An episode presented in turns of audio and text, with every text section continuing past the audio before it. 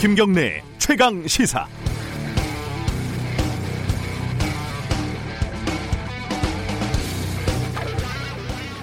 일주일이 다 돼가는데도 아직 명확하게 정리가 안 되고 있습니다. 지난주 어, 최강 시사에도 잠깐 연결을 했는데요. 장성민 전 의원 같은 경우는 북한 고위층이 소스라면서 사망설을 주장을 하고 있고요. 전직 노동당 고위 간부 출신이라는 미국의 망명 중이라는 사람, 리정우라는 사람은 미사일 발사를 참관하다가 사고가 났다 이렇게 주장을 했습니다. 물론 제가 읽어보니까 이건 100% 추측이더라고요. 국회 외교통상 아, 외교통일위원장 윤상현 의원은 엄청나게 위중한 상태다 이렇게 얘기를 하고 또 반대로 김병기 의원 같은 경우는 김 위원장 건강 이상의 가능성은 0.0001%다 이렇게 말을 했습니다.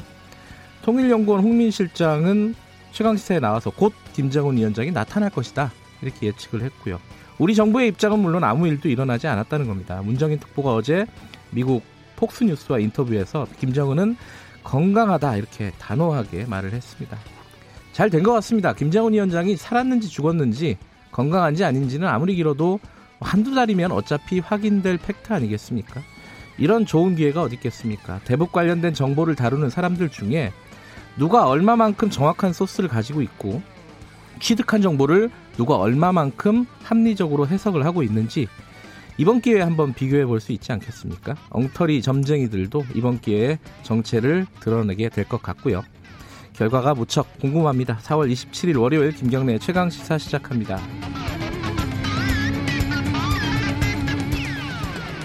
김경래 최강 시사는 유튜브 라이브도 열려 있습니다. 실시간 방송 많이들 봐주시고요. 문자 참여 기다립니다. 샵 9730으로 보내주시면 됩니다. 짧은 문자는 50원, 긴 문자는 100원 들어갑니다.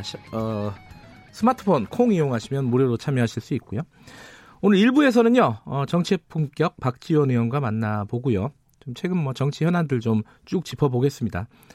2부에서는 정세현 민주평통 수석 부의장과 함께 김정은 위원장 건강 이상설 그리고 오늘이 4월 27일입니다. 아무도 지금 잘 기억하지 않는 날짜인데 판문점 선언 2주년입니다. 남북 관계 앞으로 어떻게 될 것인지 전망해 보는 시간 가져보겠습니다.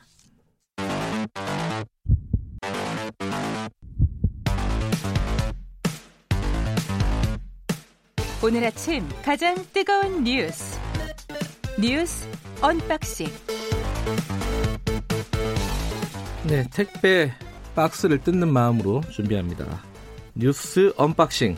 자, 두 분 오늘 자리에 야, 이게 누가 잘못 썼네요. KBS 김양순 기자라고. 이게 요일마다 바뀌기 때문에 조심하셔야 됩니다. 자, 고발뉴스 민동기 기자 나와 있습니다. 안녕하세요. 안녕하십니까. 아, 그리고 김민아 시사평론가 나와 계십니다. 안녕하세요. 안녕하세요. 네.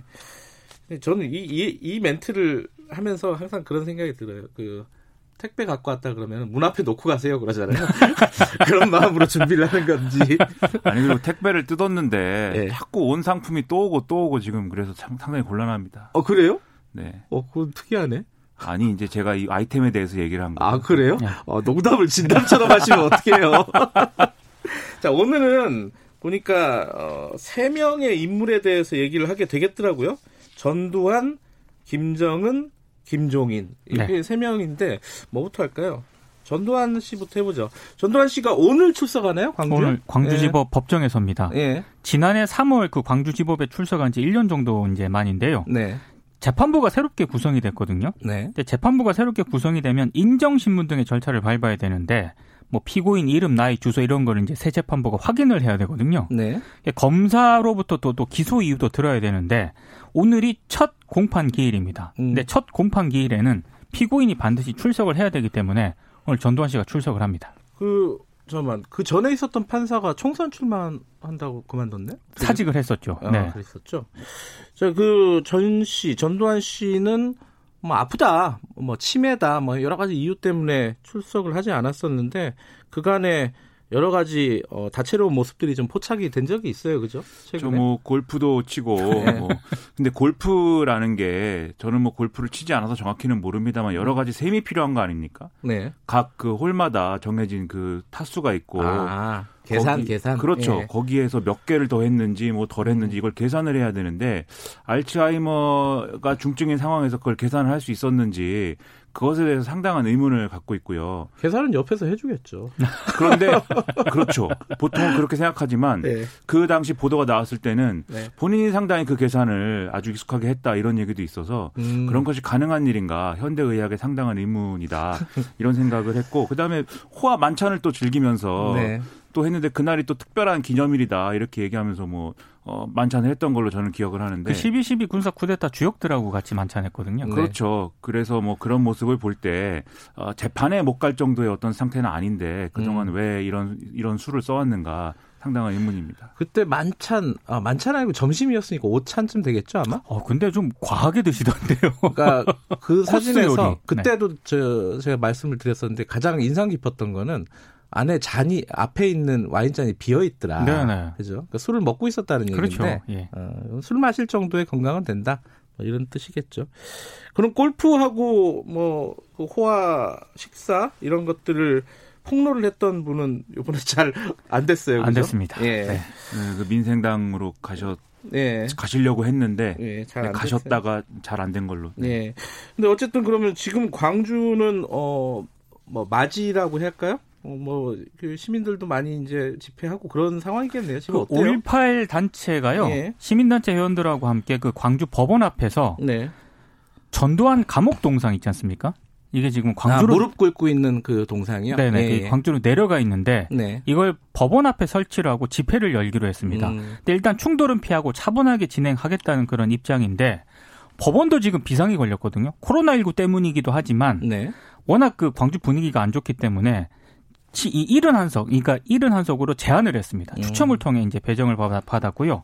경찰도 법원 청사 주변에 경찰력 500명을 배치를 했고 만일의 사태에 대비를 하고 있는데 아, 경찰이 전두환 씨 재판 출석과 관련해서 경비 계획을 네. 본청, 서울 광주 지방 경찰청 공동으로 마련을 했다고 합니다. 제가 봤을 때 전두환 씨 때문에 세금이 좀 많이 낭비가 되고 있는 것 같다라는 생각도 드네요. 근데 뭐 출석하라고 했으니까 그건 어쩔 수 없는 것 같은데 어 지금 이제 전두환 씨가 저번에 출석을 했을 때는 어, 왜 이래 뭐 이랬나요? 뭐 이렇게 한 마디를 그러니까 남겼었죠. 5.18 피해자분들에게 사과를 하실 의향이 있느냐 기자가 음. 물으니까 이제 이거 왜 이래 음. 아주 유명한 어록이죠. 예. 예. 어, 오늘은 또 어떤 얘기를 할지 좀 뭐랄까요? 이 짧더라도 좀 사과의 한 마디. 그렇죠. 예. 저는 사실 뭐 솔직히 욕 먹는 게 사실 힘들어서라도 네. 사과를 하는 게 낫지 않나 이런 생각을 하는데 네. 뭔가는 하여튼 이 역사의 비극을 뭐 매듭을 지어야 되지 않겠습니까? 어떤 의미로든지. 네. 그럼 당사자가 어쨌든 지금 뭐 어, 본인은 뭐 건강이 안 좋다고 주장하지만 건강은 안 좋은 게 전혀 아닌 것 같으니까 아직 할 수 있을 때 사과를 해야지 더 늦으면 사실 네. 어, 모두가 후회하는 상황이 될 것 같아서 걱정입니다. 다음 달이 5.18 민주화운동 40주년 되는 날이거든요. 아 그렇군요. 네. 음, 더, 더군다나 지금 굉장히 중요한 순간이고 이게 쿠데타로 집권한 사람이긴 하지만 그래도 한 나라의 지도자였으니까 그죠. 그 정도의 어떤 책임감 그런 것들을 좀 보여줬으면 좋겠다 이런 생각은 듭니다. 자 두 번째 인물은 김정은인데 어. 김민하 평론가가 제목을 이렇게 써왔어요. 슈레딩거의 김정은. 이렇게 또 어려운 말을 써오셨어요. 왜냐하면 이제 네. 그 슈레딩거의 고양이라는 게 있지 예. 않습니까? 이 상자 속에 고양이가 있는데 네. 상자를 열기 전까지는 고양이의 상태는 결정돼 있지 않다는 거죠. 음, 죽었는지 살았는지. 그렇죠. 그 제가 볼 때 김정은 위원장에 대한 여러 가지 보도가 나왔는데 이 보도라는 게 네. 뭐 언론이 없는 사실을 뭐 지원해서 보도를 하지는 않았겠죠. 네. 모든 이런 보도 내용이 사실이라고 가정을 하면 아, 김정은 위원장은 모든 상태에 지금 해당해 있는 것이기 때문에 우리가 결정할 수가 없다. 음. 근데 지금 우리 정부 특히 이제 폭스 왜 폭스랑 인터뷰를 했는지 잘 모르겠지만은 어쨌든 폭스 뉴스랑 인터뷰 문정은 특보의 인터뷰가 나왔죠. 그렇습니다. 문정은 특보가 뭐 그는 살아있고 건강하다라고 얘기했고 13일부터 원산에 음. 있다 이렇게 얘기를 했는데 사실 폭스뉴스하고 CNN의 보도 태도가 다른 것이 눈길이 좀 가거든요. 그냥 폭스뉴스는 트럼프 대통령이 굉장히 좋아하는 네. 채널이고 근데 과거부터도 이제 친공화당 색채다 이런 걸로 많이 평가를 받았던 채널입니다. 반면 네. CNN은 트럼프 대통령이 클린턴 뉴스 네트워크다라고 얘기할 정도로 친민주당 성향이고 그다음에 뭐 그런 이제 어떤 차이가 있죠. 그런데 사실 이 김정은 위원장과 관련 된 어떤 상황을 트럼프 대통령의 정파적 이익하고 이제 결부지어서 생각을 해보면 네. 김정은 위원장이 중태에 빠졌다든지 뭐 이렇게 좀 위독하다라고 하면 트럼프 대통령에게는 사실 이게 타격이거든요. 그동안 김정은 위원장과의 개인적 관계에 대해서 그런 걸 구축한 게 자기 외교적 성과라고 주장을 해왔는데 네. 첫째로 이렇게 중태에 빠졌는데 알지도 못하고 뭐 확인도 해볼 수 없는 상황이라고 하면은 그 개인적 관계라는 게 가능한 거냐 이런 의문이 남는 게 하나가 있고 네. 두 번째로는 결국은 대북 문제를 김정은 위원장하고 풀어야 되는데 상대가 그렇게 중태에 빠졌으면 앞으로 못 푸는 거 아니냐. 에, 음. 트럼프 대통령의 외교 성과는 없는 거 아니냐 이런 얘기가 될 수 있기 때문에 네. 그래서 사실 두 방송의 보도 태도가 약간 다른 거 아닌가라는 의심을 근데 제가 음. 집에서 가져봤습니다. 폭스 뉴스가요. 문정희 특보를 단독으로 인터뷰를 한 게 아니고 음. 기사를 실었거든요. 네. 그러니까 김정은을 둘러싼 미스터리. 네. 그러니까 이제 건강 이상설을 주장하는 쪽 인터뷰, 음. 건강 이상설을 반박하는 쪽 인터뷰. 그 반박하는 인터뷰를 문정희 특보 인터뷰를 한 건데 음. 국내 언론이 이제 그 부분을 뽑아서 보도를 한 거죠. 그 저도 이제 폭스 뉴스를 한번 쭉 봤는데 예. 그러니까 이게 폭스뉴스라는 뉴스가 제가 말씀드리는 거는 사실 어떤 자극적인 보도나 선정성 이런 건 뭐 CNN과 겨룰 바가 아니죠 사실. 네. 그런데 이 상황에 대해서는 사실 기존의 어떤 보도 내용을 봐도 좀 신중하게 해석할 것을 주장하고 있고 약간 과거 다른 사안의 사안보다는 훨씬 더 어쨌든 중립적으로 보도하려고 하는 태도가 있다. 그 재밌는 대목이네요. 그렇죠. 저는 이제 네. 그런 생각을 많이 합니다. 네. 네. 근데 지금 어 우리 정부의 입장 중에 하나는 건강하다 그리고 원산 쪽에 있다는 게좀 무게가 실리고 있잖아요. 그렇습니다. 거기에 대한 뭐 북한 전문 매체도 미국 쪽의 매체들도 그런 비슷한 보도들을 하고 있죠 지금. 그러니까 38 로스라는 그 북한 예. 전문 매체가 있는데요. 그 김정은 위원장 전용 열차로 추정되는 그 열차가 지난 21일 이후에 계속 북한 원산의 한 기차역에 정차했다 이렇게 보도를 하고 있고요. 네. 일본 언론들 같은 경우에는 신종 코로나 바이러스 때문에 지금 평양을 피해서 원, 원산 음. 별장으로 피신했을 가능성이 있다. 이렇게 보도를 하고 아, 있습니다. 오늘 한국일보 보니까 코로나 파천이라고 일, 일면 톱으로 이렇게 크게 전 달아놨더라고요. 진짜 파천이라는 단어를 진짜 오랜만에 아관 듣- 아관 파천 이후에 그렇죠. 처음 듣는 단어 같은데 코로나 파천 그러니까 코로나로 무게를 상당히 싣고 지금 한국일보 어, 데스크들은 보고 있다는 얘기잖아요. 그렇죠. 지금 계속 나오는 얘기가 이런저런 보도들에서 계속 나오는 얘기가 김정은 위원장의 어떤 경호원들 있지 않습니까? 네. 우리가 판문점에서 한번 봤죠. 그 차 옆에서 뛰는 젊은이들. 뭐 그분들 중에 확진자가 나와서 음, 그 얘기도 나오죠 지금. 그렇죠. 음. 이렇게 되면은 김정은 위원장이 어딜 가든지 사실 그분들이 뭐 상황을 관리를 해야 되고 경호를 해야 되고 사전에 확인을 해야 되고 이런 걸 다 해야 되는데 이 사람들을 믿을 수가 없게 되면 사실 김정은 위원장은 움직일 수가 없는 거고 음. 안전한 곳에 자기가 이제 좀 숨어 있는 것밖에는 이제 방법이 없는 거 아니겠습니까? 그래서 그런 해석이 가장 지금 상황에서는 뭐 합리적이지 않을까라고 이제 생각을 하는 건데 음. 제가 서두에도 말씀드렸듯이 그것도 하나의 가능성일 뿐이고요. 뚜껑 열어봐야 안다. 그렇죠. 그렇죠. 모든 가능성이 다 가능한 거죠. 그리고 아까 김민하 평론가가 폭스 뉴스가 굉장히 차분한 지금 보도를 음. 하고 있다고 이렇게 상대적으로. 얘기- 상대적으로 얘기했잖아요. 네. 오늘 조선일보도 폭스 뉴스랑 좀 비슷한 사설을 실었습니다. 그것도 좀 재밌는 대목이에요. 그러니까 음. 김정은 신병 이사설 추측하지 말고 차분히 대응해야 이렇게 사설을 썼더라고요. 추측은 지난주에 굉장히 많이 하신 것 같아요. 근데 제가 그 얘기를 하려고 그랬는데 조선일보가 지난주에 추측 보도 엄청 했거든요. 예. 또 오늘 또 이런 사설을 실으니까 좀 적응이 안 되는 것 같아요. 세상이 하루하루 좋아지고 있는가 봅니다. 네. 언론도 하루하루 좋아지고 있고 아, 희망이 있습니다. 긍정적이십니다. 자, 어, 이분 얘기도 좀 해야 될 것 같습니다. 김종인 비대위. 아, 이게 이제 출범이 좀 뭐랄까요? 어, 당내 미래통합당 내부에서도 막 말들이 많습니다. 뭐 간단하게 나오는 이 얘기들 먼저 좀 정리 좀 해주시죠. 그러니까 김종인 비상대책위원회를 일단 출범시키기로 했는데요. 네. 지금 당 내부에서 반발이 적지 않게 나오고 있습니다. 일단 삼선 당선자 모임을 오늘 갖기로 했는데 네.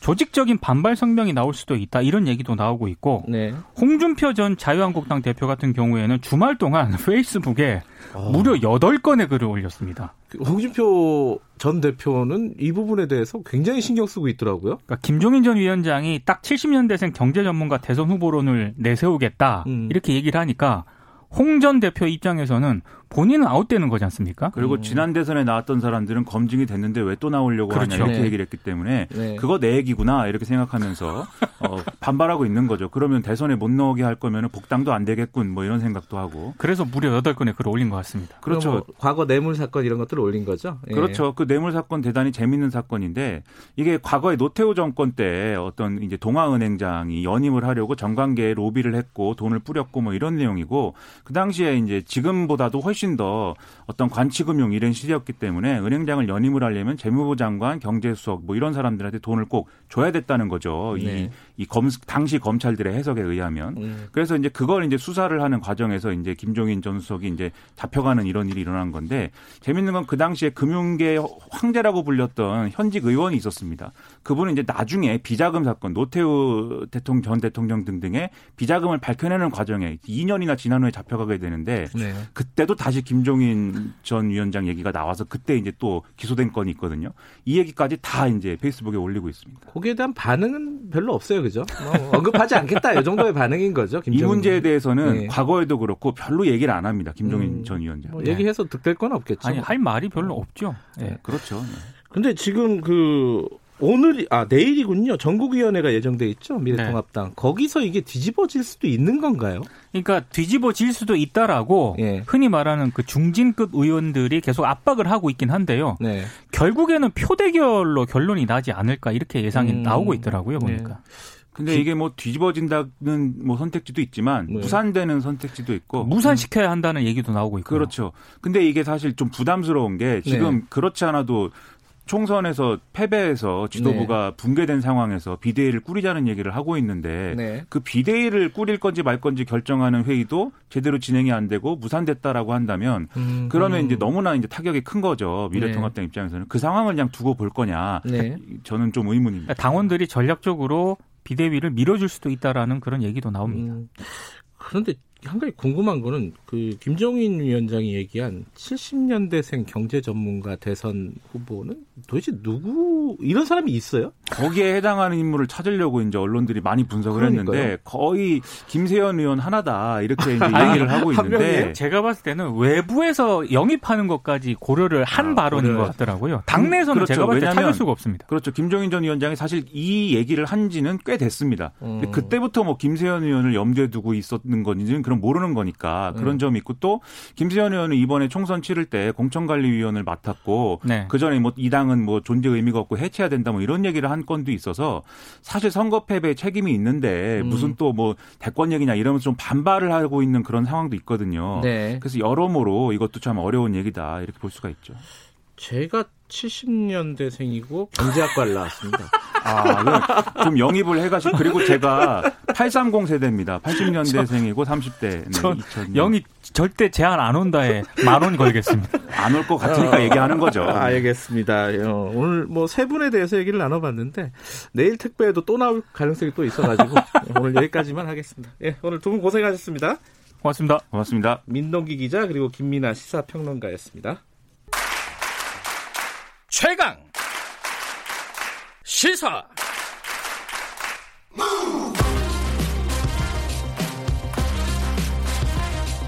지금 여러분께서는 김경래 기자의 최강 시사를 듣고 계십니다.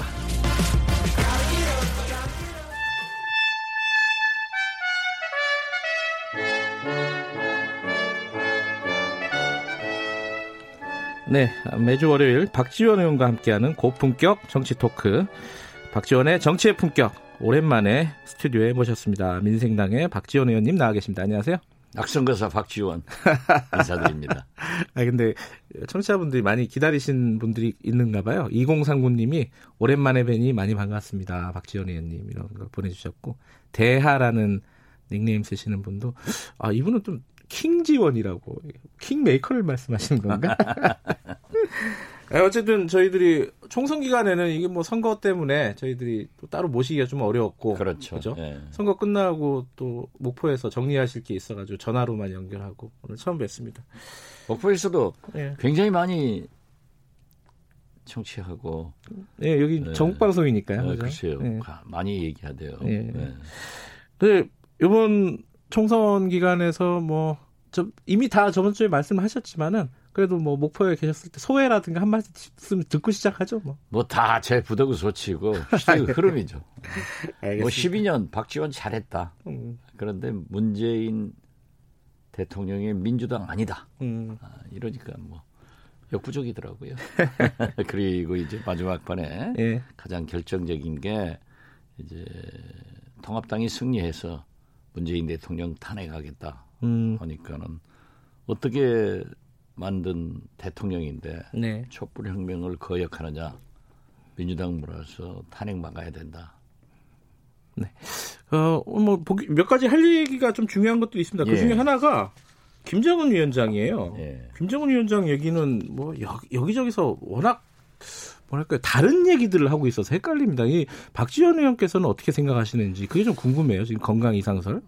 가족력, 체중 등으로 보아서 네. 가능성은 있어요. 언제나 있는 거잖아요. 그렇죠. 그죠? 누구나 네. 뭐 저도 음. 그렇고 누구나 사람의 건강 문제는 자신하지 못하는데 네. 제가 볼 때는 그러하지는 않은 것 같아요. 음흠. 그래서 사실 북한 정보를 가장 꿰뚫고 있는 것은 미국보다 우리 한국 정보기관입니다. 어, 그리고 과거 김대중 정부 때 제가 청와대 비서실장 등 하면서 보면은 이제 그 지상은 네. 완전히 우리 한국이 파악하고 있어요. 왜냐하면 통신 음흠. 감청을 해가지고 하는데 네. 그때도 김정일 위원장 뭐 유기설 어쩌다 이렇게 나올 때 보면은 어디에 있는가는 집중적으로 그쪽으로 전화가 밀리면 거기다 하고 보면 맞더라고요. 네. 그리고 하늘은 네. 미국이 책임지고 있기 때문에 자동차 하나 지나가는 것도 다 알고 있잖아요. 네. 그래서 저는 에, 가능성은 있지만은 네. 뭐 건강 조금 아플 수는 있겠지만 그러한 위독설, 뭐 사망설. 사망설 네. 이런 것은 아니다. 그리고 음. 특히 뭐 엊그제 38 롤스에서 어, 김정은 위원장의 전용 기차가 원산에 발견돼 있다. 네. 또 청와대에서 그렇게 자신 있게 에, 사실 만약에 의심이 간다고 하면은 어, 얘기할 수 없죠. 음. 그런데 원산 갈마지구에 있다. 이렇게 하고 북한의 군부 동향이나 중국의 움직임 이런 것도 없잖아요. 그래서 저는. 뭐 가능성은 배제할 수 없지만은 네. 그러한 위독이나 또는 사망설은 근거가 없는 얘기다. 아, 무엇보다도 한미 정부의 발표를 믿어야 된다. 저는 네. 그렇게 봅니다. 아, 그 하긴 우리 정부가 굉장히 좀 뭐랄까요? 어, 확실하게 얘기를 해주고 있어요. 그렇죠. 그죠? 그 부분을 보면은 음, 만약에 뭔가 이상이 있다면 청와대도 부담스러워서 그렇게는 얘기를 못할 텐데. 아니 그리고 그게 예. 청와대에서 발표하잖아요. 예. 발표했잖아요. 예. 이것은 만약에 조금이라도 의심스럽고 무슨 관계가 있다고 하면은 통일부나 음. 또는 민주당, 국정원 등에서 얘기할 건데 청와대에서 그렇게 단정적으로 발표를 하는 것은 네. 문제가 없다.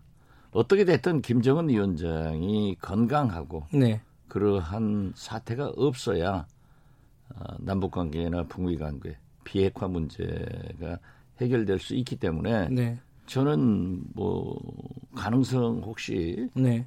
병원에서 뭐 심근경색 등 수술을 했다 하더라도 쾌유를 바라고 음. 어, 건강하기를 바랍니다. 그 오늘이 4월 27일입니다. 그렇죠. 4.27 판문점 선언 2주년입니다. 2주년이죠. 이게- 저도 2년 전에 거기 가서 예. 감동적인 모습을 보았는데 근데 지금 뭐 미국은 일단 뭐 대선 국면에 들어가서 북한 신경 쓰기가 좀 쉽지 않은 상황인 것 같고 지금 뭐 코로나 때문에 전 세계가 또 지금 혼란스럽지 않습니까? 그래갖고 이 뭐 4.27 선언이 앞으로 어, 유효할까? 어, 어떤 남북 관계의 어떤 계기를 또 만들어낼 수 있을까? 이 부분은 어떻게 생각하십니까? 그건 만들어내죠. 왜냐하면 이명박 박근혜 네, 잃어버린 10년 북한 대북 관계가 네, 문재인 대통령이 2년 전 4.27 판문점 정상회담을 통해서 선언을 통해서 세 번 만났잖아요. 네, 그리고 이것이 모태가 돼서 트럼프 대통령과 김정은 위원장 북미 정상회담이 두 번 이루어진 거예요. 네, 이건 참 경이적인 사건입니다. 네. 아, 그래서 저는 4.27 판문점 선언에 김현철 통일부 장관이 국회에서 비준을 받겠다 네, 하는 것도 잘한 일이라고 생각해요. 네, 그래서 거기에 무게를 실어주면은 또 북한도 영구히 저렇게 닫을 수는 없거든요. 네, 저는 어떤 의미에서 보면은 이 김정은 위원장의 그 은둔이 네. 지금 며칠째 계속되고 있지 않습니까? 그게 미국 트럼프 대통령의 반응을 보기 위한 음. 그런 것도 내포되지 않는가 음. 저는 그렇게 봅니다. 어떻게 됐든 이 대선 와중에 코로나 와중에 에, 미국에서도 김정은 위원장 문제가 거론되고 있잖아요. 그리고 트럼프 대통령 입에서도 나는 모른다. 네. CNN 가짜 뉴스다. 네. 어? 물론 CNN하고 사이가 나빠서도 그러겠지만 그리고 나는 건강하기를 바란다. 네. 이런 우호적 발언을 끌어내는 걸 보면은 역시 북미 정상 간에도 신뢰는 네. 있다. 저는 그렇게 봅니다. 알겠습니다. 그 사회실 관련해 가지고요. 2부에서 정세현 어, 민주평통 수석 부의장과 또 얘기 나눠볼 시간이 있으니까요. 오늘 정치 얘기로 좀 넘어갈게요. 어, 지금 국회 상황을 얘기를 하자면은 미래통합당 상황과 그리고 이제 재- 긴급 재난기금 두 가지가 지금 관심을 그렇죠. 많이 가는 네. 부분입니다. 일단 미래통합당 상황부터 좀 보면은 지금 어, 김종인 비대위 체제가 순조롭게 출발할 수 있겠느냐 이 부분이거든요. 홍준표 전 대표 같은 경우는 뭐 당 바깥이지만 굉장히 반발하고 있고 어떻게 보십니까 이거? 저는 처음부터 김저 김종인 김종인 예. 예. 김종인 예, 위원장이 무슨 비대위원장이 직업인가 예, 예. 가시지 않는 게 좋다. 예. 진짜 가셔가지고 험한 꼴 당할 것이다. 네. 물론 비대위원장으로 성공한 분이 박근혜, 김종인 네. 두 분이 있어요. 네. 저도 비, 비대위원장 세 번 해봤지만 아, 그러셨나요? 예, 예. 비대위원장은 전당대 준비를 위한 네. 그러한 역할이었는데 박근혜, 김종인 두 분은 어떻게 됐든 총선을 앞두고 공천권을 100% 행사했단 말이에요. 네. 그렇기 때문에 성공할 수 있었죠. 네. 지금 뭐 대선이 2년 2개월, 22개월 남았는데 네. 지금 가서 뭐 대통령 후보를 할 거예요. 고작 한다는 게 김정인 위원장이 말한 대로 뭐 젊은 경제통의 대통령 후보 네. 그때까지 못할 거예요. 그럼 결- 결론적으로 보면 어떻게 됐든 비대위원장으로는 직업이 직업인 만큼 갈 거예요. 네. 그렇지만 제가 말씀드렸어요. 가시지 마라. 험한 꼴 당하고 나온다. 네. 그래서 지금 험한 꼴 당하잖아요. 근데 전당대회를 하게 되잖아요. 어쩔 수 없이. 뭐 그렇죠. 그건 당연한 네. 순서인데 그러면 이제 올해 그 원구성 다음에 전당대회가 있고 나면 대표가 선출이 되는 거지 않습니까? 그렇죠. 예. 그러면 비대위원장과의 관계는 어떻게 설정이 되는 거예요? 전 아니, 그걸 잘 그러니까 모르겠더라고요. 뭐 자기가 뭐 음. 2년 이상 예. 그 대통령 선거 후보까지 선임할 그런 권한을 가질 것처럼 뭐 임기 제한 음. 두지 않는다 어쩌다 하다가 지금은 또 뭐 1년 내로 네. 또 이런 얘기가 나오던데요. 그건 모르겠어요. 음. 왜냐하면 본인이 비대위원장에 취임해서 확실하게 나오든지 음. 안 그러면 심재철 지금 권한대행이 확실하게 말해줘야 되는데 좀 말이 갈리더라고요. 네. 어떻게 됐든 저는 음, 가시지 말라고 험한 꼴 당한다. 그런데 가시기 전에 험한 꼴 당하긴 당하고 있지만은 그러니까 취임은 할 것 같아요.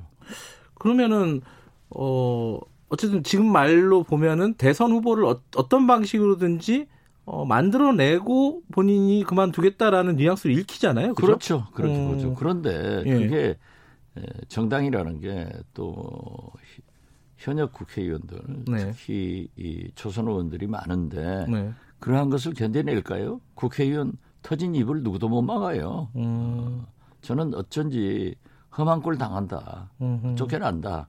어? 뭐 아. 과거 전원책 변호사 같은 분도 네. 다 어려웠잖아요. 예. 특히 김용태 의원은 비대위원장으로 선출됐다가 중앙위원회에서 음, 무산되니까 못했잖아요. 네. 그러니까 뭐 내일 모레 중앙 상임위원회인지 중앙위원회인지 연다. 전국위원회. 전국위원회를 연다. 내일이요. 예. 내일이죠. 예. 꼭 그것이 되려는지는 모르겠지만은 네. 심재철 대표 말씀대로 다수라 가면 되겠죠. 네. 되지만은 비대위원장 출범부터 이렇게 어, 뭐 홍준표 전 대표는 당 외에 있으니까 네. 그러한 게 없- 조금 약하다고 하지만은 세게 쏘잖아요. 음. 네. 거기다 뭐 조, 조경태 등 네. 이런 중진 의원들을 포함해서 이해가 걸리는 친박 의원들 이런 걸 보면은 굉장히 어려워요. 지금 뭐 이명박 박근혜 대통령에 대한 잘못을 어, 공식 사과해야 된다. 네. 옳은 말이에요. 네. 그런데 그러한 것을 통합당 내부에서 받아들이느냐. 네. 사실 통합당이 제일 먼저 해야 될 일은 5.18 박근혜를 인정을 하고 네. 대국민 사과를 해야 돼요. 음. 그런데 이런 것은 안 하고 권력 투쟁을 하는데 저는 진짜 왜 가시는지 모르겠어요. 근데 홍준표 당선인 어, 전 대표 같은 경우에는 원래 김정인 위원장 괜찮다 그랬잖아요. 비대위원장. 어쩌면은 이제 근데 왜 이렇게 돌변했을까요? 자기 빼니까. 대선 후보에서. 대, 아니 대선 후보에 이미 시험 끝났다 음. 이렇게 했잖아요. 예. 유승민, 홍준표, 뭐 안철수 포함해서 예. 그렇기 때문에 목매도 홍준표 전 대표는 대선 후보이고 당에 돌아가서 자기가 장악해야겠다 예. 이런 건데 일거에 무산되니까 뭐 동아은행 자기가 수사를 했는데 20분 만에 불어대더라. 이건 어떤 의미에서 보면은 굉장히 그 범죄를 인정하고 예. 그러한 순수성도 보일 수 있지만은 또 그건 저렇게 배짱 약한 응? 음. 그런 지, 나약한 지도자다 하는 것도 하고 그의 그참 비리 비리 있다. 너는 안 된다. 이런 싸움 아니에요? 근데 이렇게 싸우다 보면은 나중에 복당 자체도 어려워지는 거 아닌가라는 생각도 들어요. 김정은 위원장이 계속 가면은. 김종인 위원장이 가, 계속 가는 한 네. 극적 전환 없이 복당은 굉장히 어렵겠죠. 음. 아, 오늘 이제 국회가 지금 미래통합당 문제도 시끄럽지만 사실 긴급 재난지원금 얘기가 이게 제대로 풀릴까요? 일단 아, 미래통합당은 하... 네. 문제보다는 예. 지금 코로나 19 그렇죠. 경제 비상 문제를 풀어내야 돼요. 음. 어, 그런데 아니 미래통합당이 지고도 정신을 못 차려요. 음. 망하도 정신을 못 차린단 말이에요. 어, 황교안 대표도 개인당 주자라고 했잖아요. 네. 금액의 차이는 있지만 네. 저는 50만 원. 2월 예. 초부터 추경 및 코로나 수당을 100만 원, 음? 4인 가족 400만 원 지급해야 된다. 네. 죽기 전에 망하기 전에 해야 된다라고 했는데 좀 미래통합당 아직도 정신 못 차리고 있는 거예요. 그럼 그럼 그래도 합의가 될까요? 이게 국회 끝나기 전에. 합의가 되죠. 네. 합의가 안 되면은 음. 문재인 대통령께서 긴급 재정 명령권이라도 네. 발휘하겠다. 예. 그리고 어, 지금 또 다른 추경에 대해서도 예. 만약 이번 국회가 안 된다고 하면은 다음 국회에서 하겠다. 예. 오랜만에 뵈니까 이게 시간이 금방 가네요. 다음 주에 뵈야 될 것 같습니다. 고맙습니다. 네, 감사합니다. 민생당의 박지원 의원이었고요. 김경래 최강시사 1분 여기까지입니다. 잠시 후 2부에서 돌아옵니다.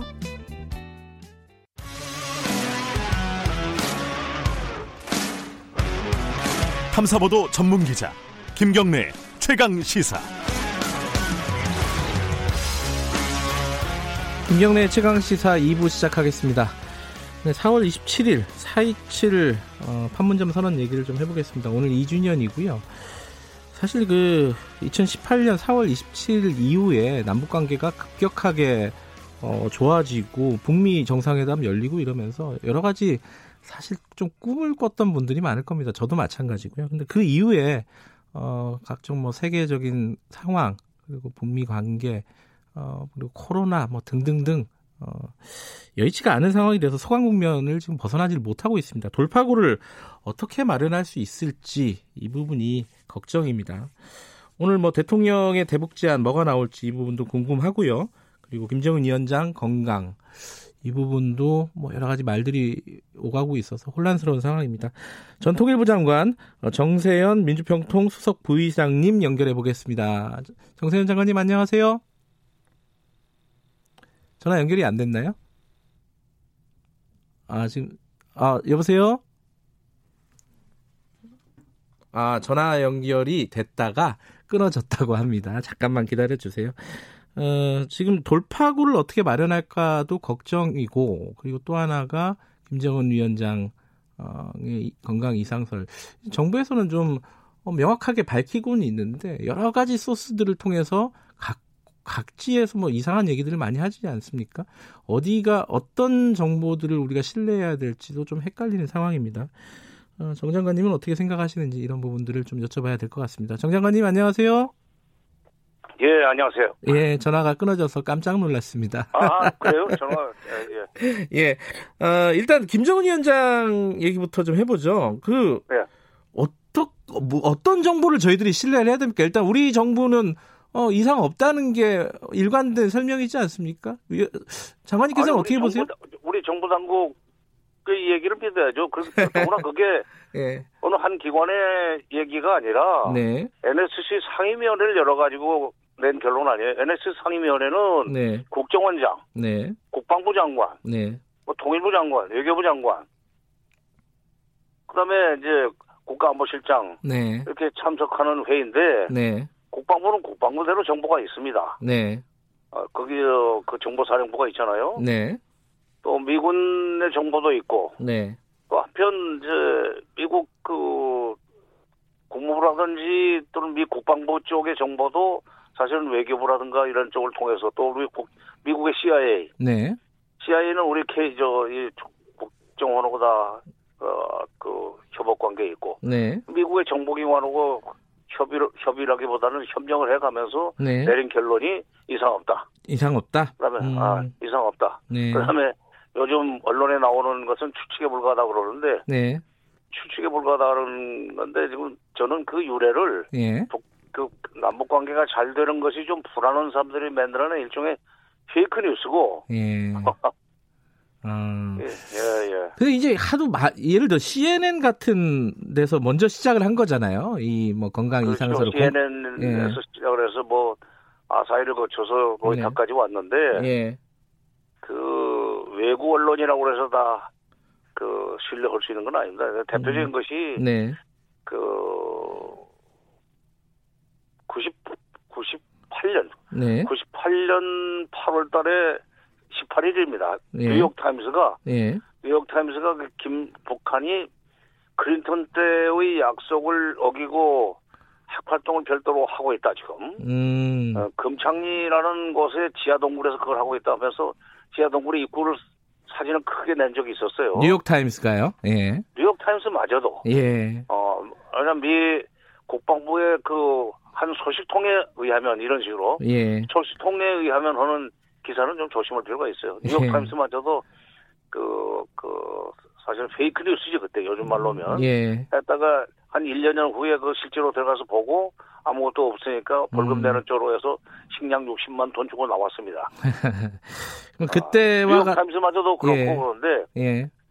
뭐 CNN이 됐건 로이터가 됐건 네. 뭐그 예, 고사 고사가들의 얘기를 네. 기사화해서 어, 내는 것은 믿을 필요가 없죠. 정부 당국이 공식적으로 아니라면 아닌 걸로 믿어야죠. 아, 근데 사실은 그 이제 북한 고위층을 지냈던 사람들 탈북자들 중에요.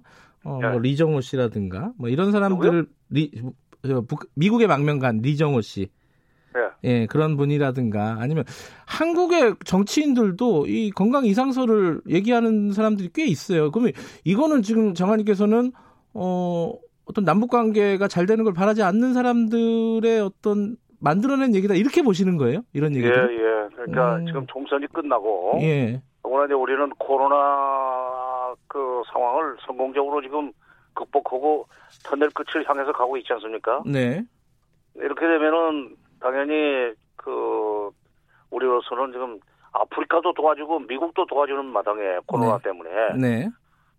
좀 가까이 있는 북한도 틀림없이 지금 코로나 감염이 됐을 거예요. 네. 말을 안 해서 그렇지. 예. 이걸 코로나 그 관련해서 보건의료 협력 같은 걸 계기로 해가지고 남북 화해 협력 분위기가 다시 살아날 것 같은 그런 예감이 드니까. 예. 그걸 막기 위해서 이제 바로 직격탄을 문재인 정부로 날리지는 못하고 음. 그 상대 측인 김정은 위원장이 이렇게 지금 뭐 죽어가는데 무슨 너무 뭐 남북 화해 협력이 하는 식으로 음. 말을 만들어내고 싶은 사람들이 있죠. 야 그렇게 해서 그렇습니다. 예. 북한에 대한 저주 그리고 네. 남북 관계 개선에 대한 불안감 음. 이런 것들이 합쳐져 가지고 나온 음. 일종의 조문입니다. 조문. 아. 어. 조 일종의 조문이다. 아니 조문. 예. 뭐 이렇게 주문이라는 게 뭘 오다 하는 것이 아니라 예. 나쁘게 되라고 이렇게 주문 외는 거 있잖아요. 아. 저주하는. 예. 예 저주하는. 예. 저주의 주문에 가깝다. 네. 예, 예. 그런데 그 이상한 거는 몇 가지 있잖아요. 뭐 장관님도 다 아, 시고 모든 사람 다 알고 있는 뭐 태양절에 참배하지 않았던 거 그리고 이렇게 뭐 건강 이상하다 심지어 죽었다는 얘기 나오는데 반응이 없다는 거 이런 부분들을 좀 이상해 하는 거는 좀 반응, 반응이 네. 없는 것은 네. 그거는 뭐 그, 그 조금 더 이상 이상한 것이 없는 것이 네. 어 그 사회주의 폐쇄 국가에서는 그, 그, 그 기본적으로 그런 최고 권력자의 그 동선을 공개하지 않는 일종의 신비주의 네. 이런 거를 가지고 그좀 어, 위상을 높인다 그럴까 하는 그런 그 정치 기술적인 측면이 있고 네. 또 하나는 그 태양 태양절 그 태양절이죠. 네. 그날 그 참배를 하지 않았던 것은 제, 제 짐작인데 네. 아마도 우리 식으로 얘기한다면 사회적 거리두기 차원에서 잠시 그건 조금 위험하니까 사람이 많이 모이는 자리이고 또 폐쇄된 공간이거든요. 금수산 태양공장이라는 아, 게. 코로나 음, 때문일 그런, 가능성 얘기하시는군요. 예, 그렇죠. 왜냐하면 예. 북한에 이미 코로나 들어왔어요. 네. 왜냐하면 지금 그 어, 수시로 노동신문에 뭐 강원도에서 무슨 격리 해제자가 300명이 나왔느니, 네. 황해도에서 무슨 황해도고 어디 함경도에서 격리 해제자가 700명이 나왔느니, 네. 이런 보도가 나오는 거 보면은 격리 해제자가 나온다는 얘기는 감염자가 있었다는 얘기 아니에요. 네. 음. 그러니까 그런 측면에서 이제 자, 그런 차원에서 사회적 거리두기 일환으로 많은 사람이 모이게 돼 있는 그 자리는 아, 영조자 동지께서는 잠시 좀 어, 다른 데 가 계시는 것도 좋겠습니다 하는 거리가 있었겠죠. 음, 그 뭐 그런 얘기들도 있어요. 경호원 중에 김정은 위원장 경호원 중에 아니 그러니까 그것도 예. 그러니까 일종의 사회적 거리두기죠. 예. 원산 원산에 가 있다 오르는 게 맞을 겁니다. 원산에 아. 가면은 바닷가에 아주 좋은 휴양 시설들을 많이 만들어 놨기 때문에 네, 네. 앞으로 이제 그걸로 돈 좀 벌고 싶은 것 같은데 예. 어, 그쪽에 가서 있으면서 어, 할 일은 다 하고 있다고 그러잖아요. 가령 예. 뭐 삼지연 시의 일꾼들한테 시 건설하는데 수고한다고 격려의 그이 뭐 편지 보내고 뭐 또 시리아 대통령한테도 무슨 어, 축전인지 감사의 편지도 보내고 네. 등등 할일다 하고 있다 고 그러니까 예. 네, 며칠 있으면 나타날 겁니다. 알겠습니다. 어, 뭐 코로나 때문인 걸로 지금 뭐 대략 추측은 된다 이런 말씀이시네요, 그죠? 뭐 죽었다, 뭐뭐 뭐 건강 이상설 이것, 아, 이것까지는 그렇죠. 뭐, 네. 예. 뭐, 뭐 아주 뭐 1분에 끝내야 되는데 의사가 너무 긴장을 해서 실수를 해서 8분 만에 끝내는 바람에 피가 안 통해서 그거는 예. 소설 써도 그렇게 그 일본에서 그랬지만 예. 네, 알겠습니다. 그 근데 이거는 좀 지나가는 얘기로라도 하나 좀 궁금해서 여쭤보는 건데요. 네. 그 태구민 당선인이 저희랑 인터뷰를 잠깐 하면서 네. 그 얘기를 했어요. 이제 김정은 위원장의 건강 이상설에 대해서는 태구민 위원 어, 당선인도 유보적인 입장을 얘기를 했는데 만약에 문제가 생기면은 어 김여정 그 노동당 제1부 부장이 후계자로 어, 조명이 된, 되는 거 아니냐 이런 보도에 대해서 어떻게 생각하냐 물었더니 이런 얘기를 했습니다. 김평일 얘기를 했어요. 아, 어, 김평일을 네. 유심히 봐야 된다. 이복 동생이잖아요, 김정일의. 아, 글쎄 뭐 예. 어, 같은 외교부 소속이니까 예. 그 그렇게 됐으면 좋겠다는 생각을 가지고 뭐 인간적으로. 근데 이제 김평일은 사실은 예. 김정일이 그 사실상 후계자가 된 뒤에 네. 그러니까 공식적으로 후계자가 된 것은 80년이고 네. 어, 실질적으로 후계자로 내정된 것은 72년입니다만은 네. 김정일이 후계자로 내정되면서부터 그 김밀성의 두 번째 부인 김성애의 자녀들은 곁가지라고서 다 쳐냈습니다. 네네. 네. 그 중에 하나가 김평일이에요. 또 예. 김영일이라고 또 있어요. 예. 그거 다 쳐내가지고 계속 밖으로 돌렸거든. 그러니까 김평일은 한 30년 이상 40년 가까이 동유럽에서 뱅뱅 돌았어요. 음. 그러다가 이제 최근에 에, 들어왔는데 나이도 있고 그러니까 돌았지만은 돌았겠지만은 네. 40년 가까이 밖에서 돌았던 사람이 무슨 인맥이 있어서 지금 이미 이미 그러니까 그래요. 김정인 네. 체제 하에서 김정은 체제 하에서 네. 김여정은 국제적으로도 데뷔를 했습니다. 네. 북미 정상회담하는 자리에도 배석을 하지 않았어요. 네네. 네. 뭐 식사 자리였지만. 네. 남북 정상회담 할 때도 배석을 했고 네. 그래서 국제 언론에도 이미 다 소개가 된 인물이고 예.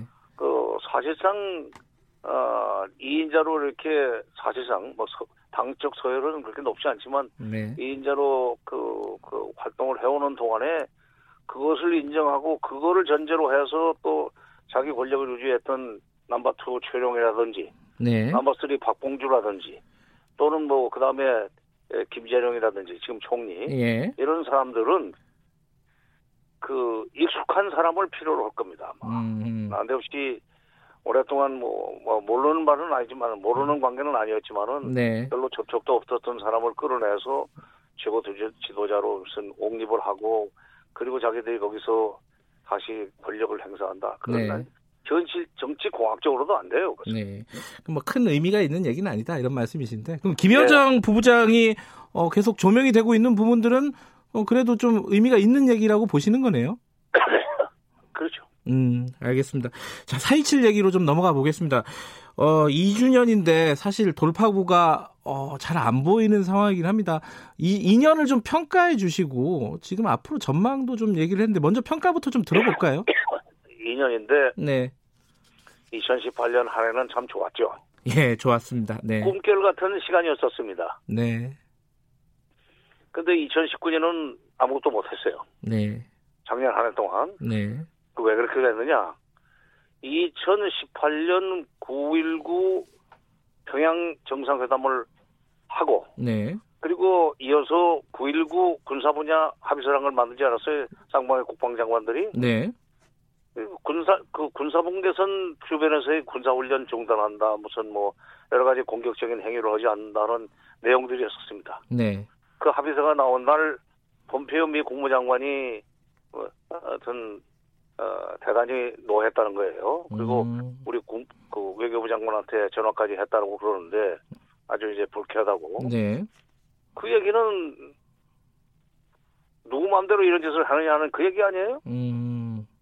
그리고 11월 중순쯤 한미 워킹 그룹이라는 걸 만듭니다. 미국이 만들자고 해서. 예. 그러면서 한미 워킹 그룹에서 남북 관계와 북미 관계를 어, 조율하자. 네. 뭐 이런 이런 그 취지 또는 명분으로 그걸 만들어 놓고 사사건건 발목을 잡았어요. 음. 그러니까 남북 관계 개선을 위해서 우리가 뭘 행보를 취하려면 유엔 대북 제재 해제 해당하는지 안 하는지를 거기서 판단하자고 그러는데 자기들이 판단해가지고 어 유엔 그이 안보리 상임위원회 아 상임위 상하에 있는 유엔 대북 제재 위원회에다가 통보를 하면 이제 풀리고 말고 그러는데 네. 그 한미 워킹 그룹을 만들고 나서 사사건건 통제를 받는 바람에 2019년은 아무것도 못했습니다. 음. 이거를 좀 살리자고 하는 것이 문 대통령의 신년 신년사였었어요. 네. 아 근데 이제 그걸 실행에 옮기질 못하고 코로나 전국으로 넘어가면서 상황으로 음. 넘어가면서 네. 어 아무것도 못했는데 이제 우리는 어 총선도 끝났지만은 코로나 상황을 이제 대개 이제 극복하지 않았어요. 대개 7분 응선이라는 9분 응선도 넘었다고 생각합니다. 네, 뭐 정부 입장에서 조심스럽겠지만요. 예, 예. 예, 이거 끝나고 나면은 이제 어, 북쪽에 지금 코로나가 들어왔으니까 네. 우리가 지금 아프리카도 도와주고 뭐 미국에 진단 키트도 보내고 심지어 한국인 부인을 부인이 있는 그 메릴랜드 어, 주지사의 부인이 한국인인데 예. 한국계인데 거기에 진단 키트 50만 개를 보냈다는 거 아니에요? 네. 아 이러는데 북한은 안 줘도 되겠어요. 이걸 음. 계기로 해서 네. 이제 2년 만에 남북 그 관계를 다시 복원해 나가야 됩니다. 그러니까 아까 군사 분야 합의 이후에 워킹그룹 만들면서 미국이 어, 남북 관계에 대해서 사사건건 발목을 잡았다 이렇게 말씀을 하셨잖아요. 예. 그러면은 지금 예를 들어 다시 이제 남북 관계를 좀 되살려 보자라는 움직임을 우리가 보이면 이 부분에 대해서는 미국이 좀 발목을 잡을 가능성은 없나요? 아, 잡을 가능성이 있죠. 예. 근데 뭐, 예. 지난 1월 14일 날 대통령이 신년 기자회견 한 뒤에 네. 16일 날 여기 해리, 해리 해리스 대사가 뭐 남북 관계 개선해 나가려면은 그게 유엔 대북 제재 해제되는지 안 되는지 워킹 그룹에서 어, 논의해봐야 된다는 식으로 코멘트를 하지 않았어요? 네. 그때 우리 통일부가 이거는 주권 침해다. 음. 식으로 코멘트를 했고 청와대에서도 북적, 부적절한 발언이라는 식으로 대응을 했는데 그 네. 얘기는 뭐냐면은 금년에는 통일부도 그렇고 청와대도 그렇고 어, 미국하고 그렇게 일일이 이, 상의를 하거나 또는 뭐 사전 그 동의를 구하는 식으로 이러지 않고 네. 어, 필요가 있으면 우리 독자적으로 좀 일을 벌여나가겠다는 음. 의지의 표현이었었거든요. 네. 그러니까 어, 금년에는 노무 대통령이 좀 용기를 가지고 밀고 네. 나갈 필요가 있습니다. 더구나 이번 총선에서 앞서가지 않았어요. 음. 어, 국회가 또 적극적으로 도와주, 도와주고. 네. 어, 그러면은 힘을 받을 것 같아요. 그 지금 이제 돌파구를 어, 어디서 찾을 것이냐. 지금 뭐 보건의료 협력에서 찾아야 된다고 생각합니다. 처음에는 음. 문 대통령이 처음에는 개별 관광으로 이제 그 얘기를 꺼냈는데 네. 그리고 3.1절 경축사에서도 이제 보건의료 협력을 어, 하자는 얘기를 꺼냈었죠. 그때 코로나 네. 상황이었는데 네. 지금 지금은 개별 관광 얘기보다는 보건 의료를 화두로 해서 정상회담을 하든지 당국 회담을 하는 식으로 해서 북한에 음. 절실한 필요를 충족시켜 줘가면서 네. 그 협력 관계가 아, 그 주변으로 이렇게 퍼져나가도록. 네.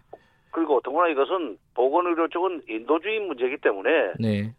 아, 유엔 대북 제재에 그 저촉되지도 않고 미국이 그거 가지고 시비 걸 수도 없습니다. 네.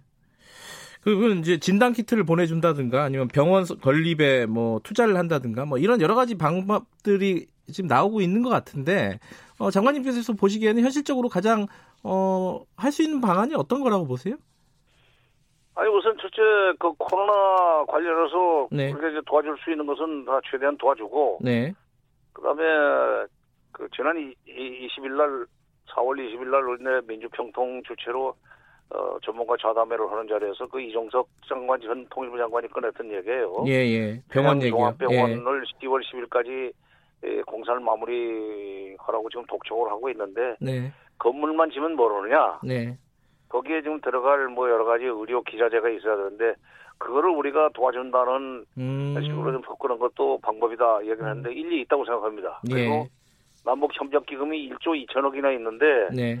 그 의료기기 지원하는 것도 크게 보면은 인도주의 문제니까. 네.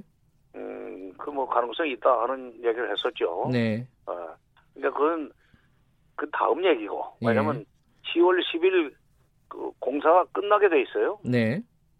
그 전에 이제 대, 공사가 끝나고 그날은 아마 아, 준공식을 하겠죠. 네. 그, 그, 그런 뒤에 거기에 들어가야 될 음. 의료기기 같은 것은 여름 지나서 논의할 일이고 네. 당장은 코로나 관련해서 음. 어, 이 의료 보건 의료 협력을 시작할 필요가 있죠. 네. 위기를 기회로 이런 말씀이 생각이 나네요. 그렇죠. 위기가 예.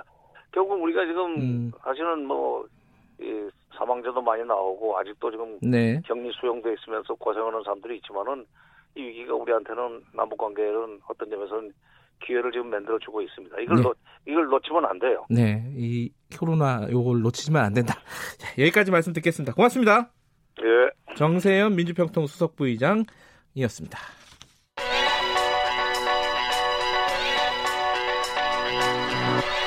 최강 시사 최한수의 눈.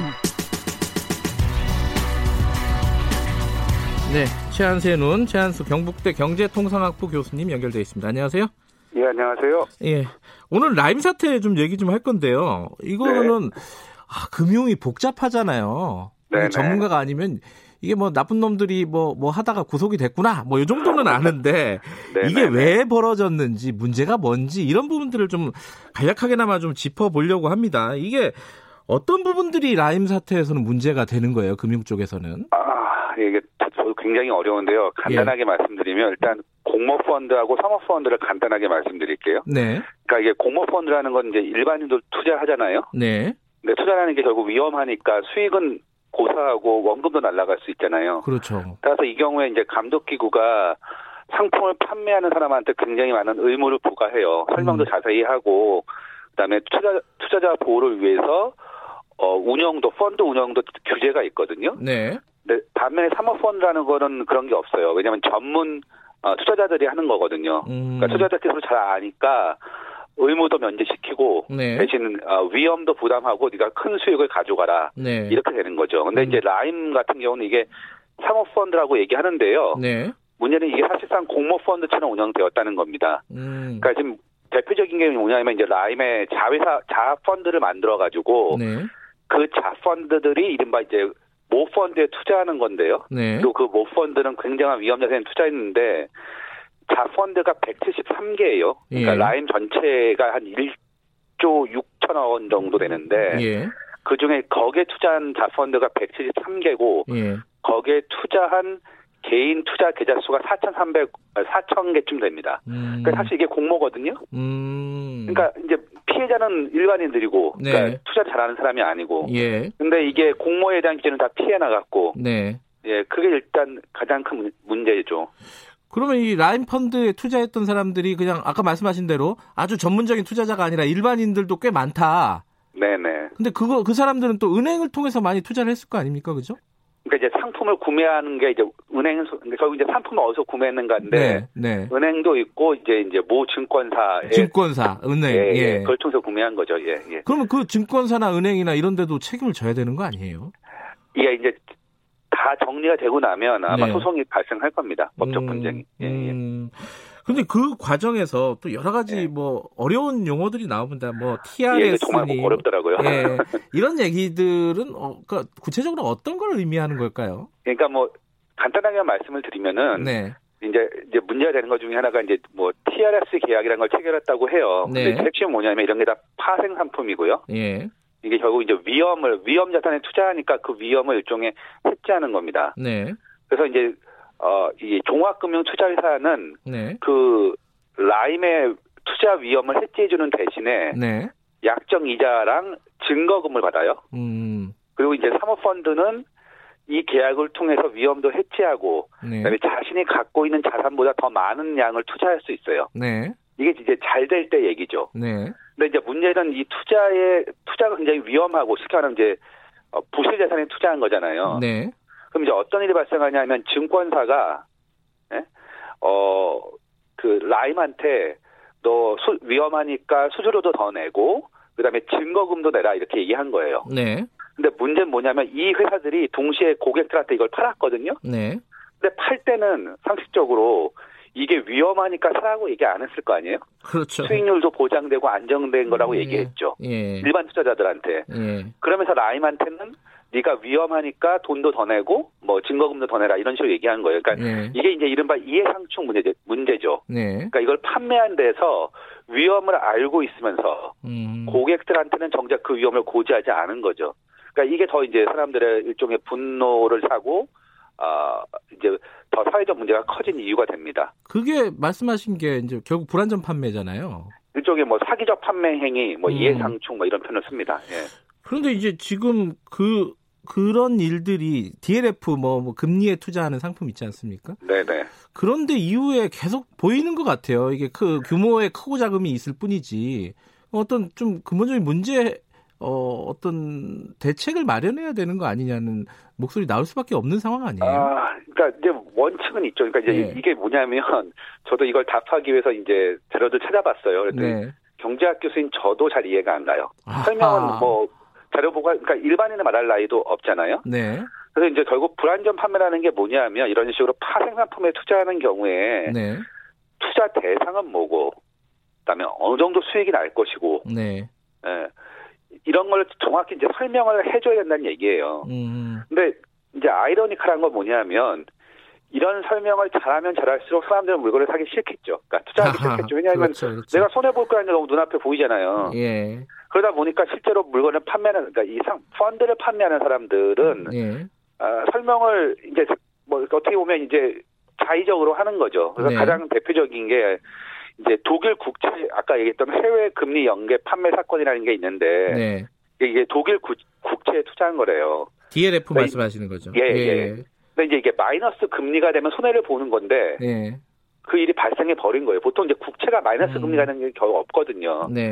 근데 이제 이런 위험을 그러니까 이게 이제 극단적 사안이기도 하지만 잘 설명을 안 했거든요. 그래서 네. 이제 문제가 된 게 뭐가 있냐면 투자 경험도 없고 난청인 고령 79세 치매 환자들도 이걸 판매한 거예요. 음. 예. 그러니까 라인 펀드도 마찬가지죠. 네. 이런 식으로 설명 의무 위반을 한 민원이 굉장히 많고요. 네. 그 19개 판매 금융회사가 있는데 이게 다 이제 소, 아마 이제 끝나고 나면 그러니까 근거, 법적 분쟁이 끝나고 나면 네. 그러니까 민사 소송에 들어가는 거죠. 음. 그러면 지금 이제 아까 말씀하셨던 그 사모펀드로 좀 다시 돌아가 보면요. 네. 사모펀드를 사실 활성화시키려고 규제를 좀 약하게 한 거잖아요. 뭐 네, 쉽게 네, 말하면은 네, 네. 투자를 활성화하려고. 근데 지금 상황에서는 그걸 좀 손을 봐야겠다. 그뭐 대책안도 내는 것 같은데. 이, 이 부분은 어떻게 지금 되고 있습니까? 그러니까 이제 뭐 수치로 말씀을 드리면 라인 펀드가 1.6조인데요. 네. 이 중에 1조를 개인이 일종의 출자한 거고요. 예. 법인이 이제 그 나머지 6천억 원이에요. 예. 그러니까 개인이 훨씬 더 많은 거죠. 그러니까 네. 우리나라에 이렇게 자기 책임하에 고위험을 감당하는 사람이 이렇게 많, 저도 많은지 몰랐거든요.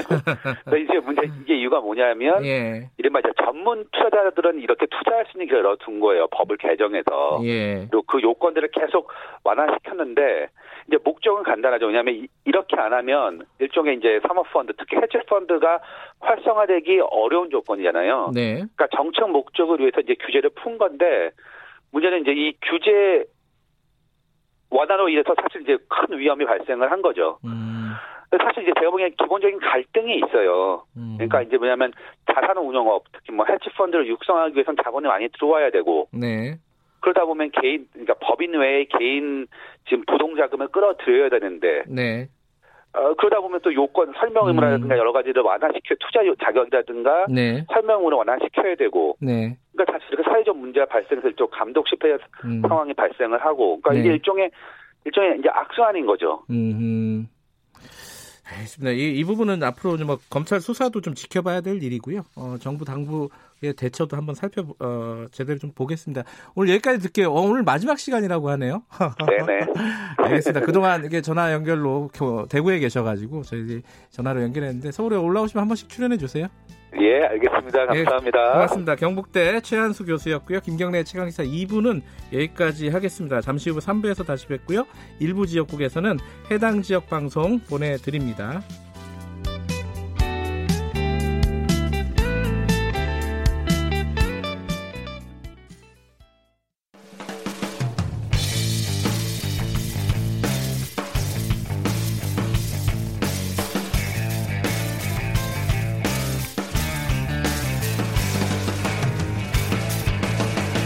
김경래의 최강 시사. 네, 김경래의 최강 시사 3부 시작하겠습니다.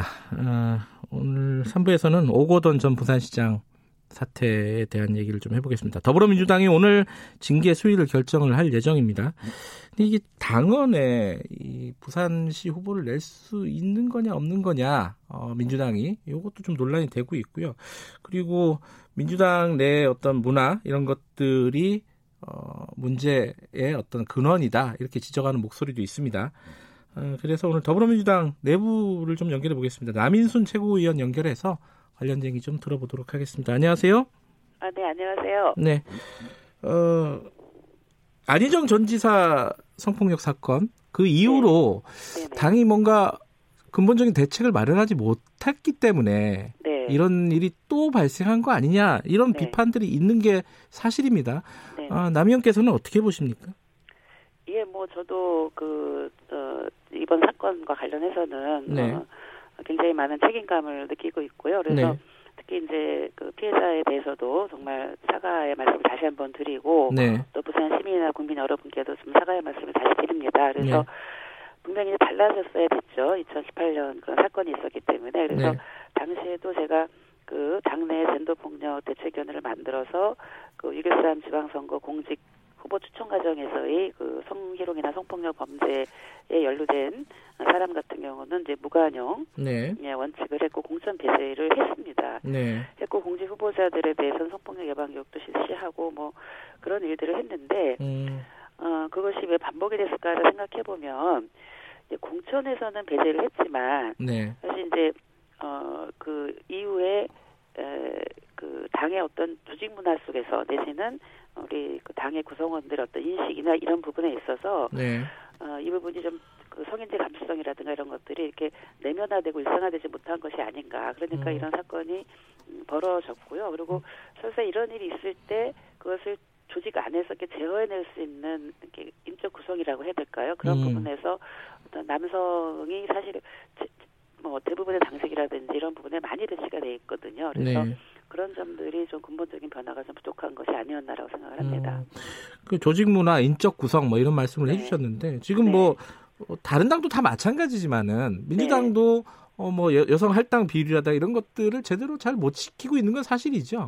예, 이번에도 뭐 음. 저희가 음. 당원에 있는 여성을 30% 공천하겠다고 했지만 네. 어, 사실을 지키지를 못했습니다. 이번에도 뭐 네. 뭐 여러 노력을 했지만 조금은 변화가 있었지만 그것이 아주 너무 어, 미세했기 때문에 네. 어, 그런 부분에 대해서도 어, 지키지 못했던 것은 분명히 어, 음. 어떤 조직에 있어서의 좀 이런 양성평등하게 공천 과정부터 반영하겠다라는 것이 실천이 안 된 것이죠. 예. 음. 네. 그럼 이걸 좀 아니 제도화 돼 있는데도 못 지키는 거잖아요. 이게 사실은.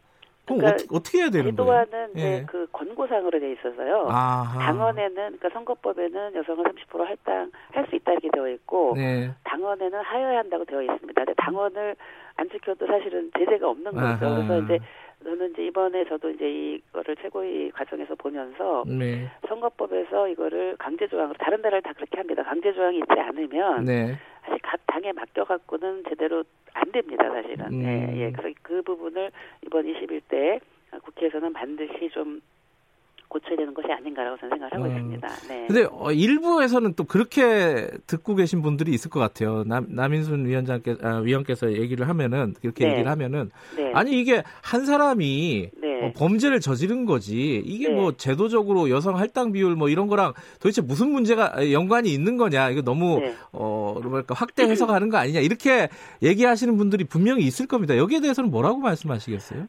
네, 뭐 그거는 제가 이제 이번에 그 네. 물론 이제 그 어, 이런 성인지 감수성이 뭐 여성들만 갖고 있는 건 아니죠. 그거는 네. 조직 문화에서 바뀌어야 되는데 네. 그것을 가장 선도적으로 재개해내는 어떤 그 성균형이라고 할까요? 이런 네. 부분들이 사실 돼야만이 성인지 감수성이 조직 안에서 유지가 됩니다. 음. 근데 이것이 숫자 자체가 이제 지금도 평균 이제 결국은 이번에 국회 전체를 보면은 이제 뭐 19%로 되긴 했지만 네. 20대 국회만 해도 여성 국회의원 비율이 17%였었거든요. 그래서 네.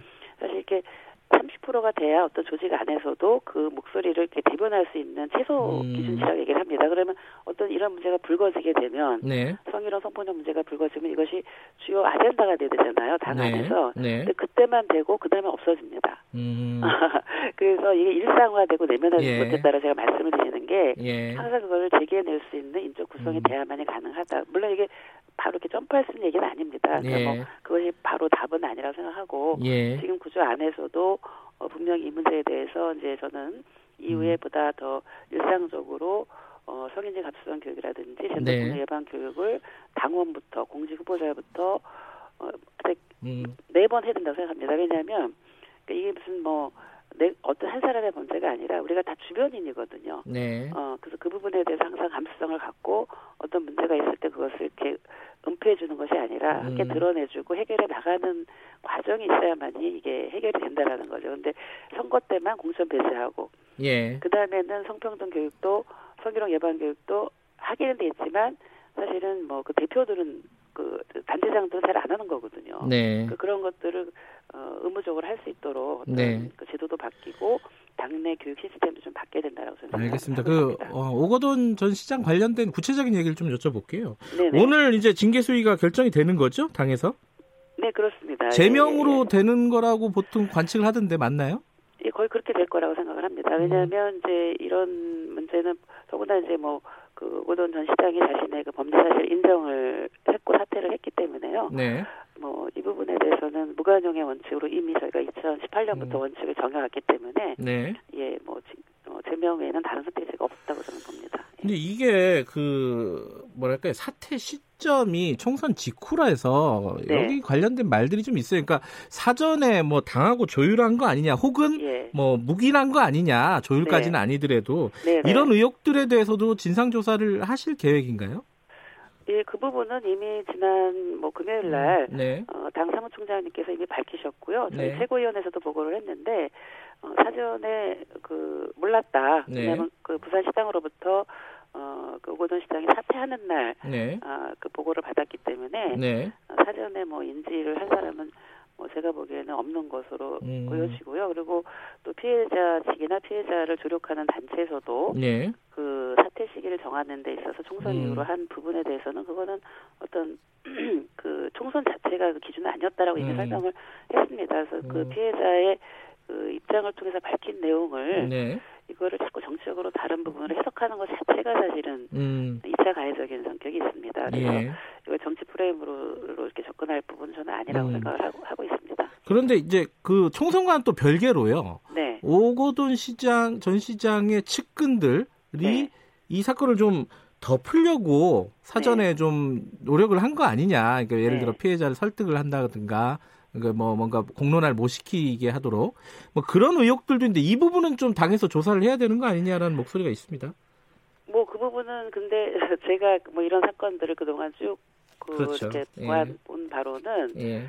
어 굉장히 일단은 그 사건이 발생했을 때그 네. 피해자나 아니면 피해자를 조력하는 단체나 이런 부분에서 그 정확하게 요구를 했죠. 네. 그 사, 사과 공개 사과하고 사퇴라고 요구를 예. 한거 아닙니까? 그래서 그 부분에 대해서 어 더구나 이제 같이 그럼 그렇게 하겠다라고 했고 네. 어 그, 그래서 저는 이게 부, 대개는 이런 경우에 막 부인하고 네. 어 또 막 협박하고 이거 범죄를 축소시키려고 하는 그런 부분들이 있었는데 네. 제가 파악한 바로는 어, 이것이 너무나 엄, 엄중했기 때문에 또 음. 그 범죄 사실이 또 그 피해자가 너무나 또렷하게 아마 그런 게 있었고 음. 또 조력하는 단체에서 그게 판단을 했기 때문에요. 네. 그래서 아마 그 어, 인정하고 바로 그 문제 사실 인정하고 사퇴를 한 음. 것이 아닌가 그래서 뭐 그것을 막 감추려고 하고 막 회유하려고 그런 시기적으로 보면은 제가 볼 때는 음. 그거는 좀 아니지 않았을까라는 음. 생각이 듭니다. 물론 뭐 네. 그거는 뭐 경찰서도 조사를 할 수는 있겠죠. 근데 그 예. 피해자가 지금 어 당사자가 좀뭐 어떤 이거를 고발하거나 네. 뭐 이렇게 아직 하진 않은 걸 알고 있거든요. 그래서 네. 왜냐하면은 대개는 고발을 하는 경우는 그 피해를 피해를 받는데 그거를 가해자가 인정하지 않고 네. 오히려 이제 피해자를 덮어 씌우거나 무고를 하거나 여러 가지 그 동안의 그 사례들이 있지 않습니까? 네. 그런 형태가 아니고 일단 인정을 하고 그만뒀고 사퇴를 했거든요. 약속을 지켰거든요. 음. 예, 예. 그래서 어, 저는 너무 이제 이거를 자꾸 뭐 이렇게 제기를 함으로 인해서 네. 그 피해자가 우려하는 부분이 있습니다. 그렇게 하다 네. 보면 뭐 피해자가 누구냐, 뭐 어떠냐 이렇게 막 추정하고 막 이렇게 들어가면은 사실은 피해 피해를 보신 분은 그거를 드러내고 싶지 않은데 자기가 자기의 네. 삶이 걸려 있는 문제잖아요. 그래서 네. 그런 부분을 너무 이렇게 제기하는 거가 아니라고 음. 분명히 얘기를 했거든요. 음. 총선 사퇴 시기와 상관없다 예. 이렇게 얘기했고 또 스스로 자기 본인이 판단해서 한 거다라고 하는 그 조력하는 단체랑 다 협의해서 한 거다라고 음. 얘기를 한 거라는 거죠. 알겠습니다. 그 부분은 네. 뭐 경찰에서 아마 이 사건된 네네. 실체적인 진실을 규명하는 과정에서 나올 수도 네, 있는 얘기이기 때문에. 예, 나올 수 예. 있는 얘기죠. 예. 예. 네. 또 하나 지금 이건 정치적인 사실 어쩔 수 없는 논란인데 네. 민주당 당원의 네. 어, 96조의 부정부패 네. 사건 등, 등 중대 네. 잘못으로 직위를 상실한 경우에는 후보를 내지 않는다. 네네네. 이게 중대 잘못으로 들어가는 건가요? 뭐 저는 이것이 뭐 중대 잘못에 들어간다고 저는 봅니다. 네. 네 그렇게 보고 어, 제 일단 개인 의견이고요. 네. 이제 그걸 등이라고 되어 있기 때문에 네. 어, 이거는 이제 당에서 이후에 논의를 하고 해야 될 부분이긴 하지만 네. 그 부정부패 사건은 분명히 들어가 있는 거고요. 네. 거기에 등에 이제 성범죄 같은 것이 포함되느냐라고 네. 하는 부분에 대해서는 또 논의를 해봐야 되지만 저는 제 의견은 뭐 중대 잘못에 들어가는 음. 음 범죄 유형이라고 생각을 하고 있고 네. 우리 사회가 그만큼 그 문제에 대해서는 국민들이 어, 이런 부분에서 굉장히 엄벌해야 된다라고 음. 하는 부분의 인식이 높아져 왔죠. 네. 지금 네. 예 그래서 뭐 그런 부분이 있는데 지금 뭐 그거를 둘러싸고 어 지금 뭐그 재보궐 선거에 관한 얘기로 이 논점이 네. 글로 가는 것은 저는 음. 사실 이거는 어떻게 보면은 이런 지금 2차 가해가 없어야 되고 피해자의 네. 조속한 치유가 필요하고 네. 또 가해자는 뭐 어떤 거기에 응당한 어떤 처벌을 받아야 되는 이것이 사실은 성폭력 사건의 본질이거든요. 네. 근데 자꾸 뭐 공천 무공천이냐 아니냐라는 그런 음. 자꾸 정치 공세화하고 그것이 쟁점화되는 거는 네. 제가 그동안 이런 정치권과 얽힌 성폭력 사건을 보면 네. 그 본질은 없어집니다. 음. 그 정치적 공부만 남습니다. 이번에는 제발 그러지 않았으면 좋겠습니다. 그러니까 남인순 최고위원께서는 개인적으로는 중대 잘못에 포함되기 때문에 뭐 네. 그럼 그럼 당연히 당원에 따라서 공천이 안 되는 거잖아요. 근데 그걸 가지고 지금 어 쟁점화 시키면은 사건의 본질이 묻히게 된다. 네, 네. 어, 그 그러면 그 해석이나 이런 것들은 당에서 결정을 해야 될 상황인 거네요, 그죠? 뭐 이후에 지금 이제 그 내년이잖아요. 네. 내년 재보궐 선거인데, 네. 예, 뭐 그때 가서 뭐 얘기를 해야 되겠죠. 예, 음. 그리고 뭐 논의를 하는 시간이 이제 올 거라 생각하는데, 네. 지금 그것을 주 쟁점으로 가져가는 음. 것은 적절치 않다고 음. 생각합니다. 개인적인 네. 의견만 밝히신 거고요. 네, 남인순 네, 최고위원께서는. 네. 예. 알겠고요. 그 이걸 하나 여쭤보고 마무리해야 될 것 같은데요. 지금 네. 20대 국회 5월달에 끝납니다. 그죠? 네, 네, 그렇죠. N번방 재발 방지 3법이라고 보통 부르는 것도 네. 있지 않습니까? 이게 네, 네. 통과가 될 가능성이 얼마나 된다고 보세요? 어, 저는 뭐 그, 뭐 그 전에도 이렇게 경험을 해봤자 5월 국회 때 네. 사회적으로 중요한 법안들이 처리되는 경우들이 어, 간혹 있습니다. 그래서 네. 저는 이 문제가 굉장히 사회적으로 어, 시급하다. 여야가 뭐 의견이 다르지 않았거든요. 이 부분은. 네. 그래서 네.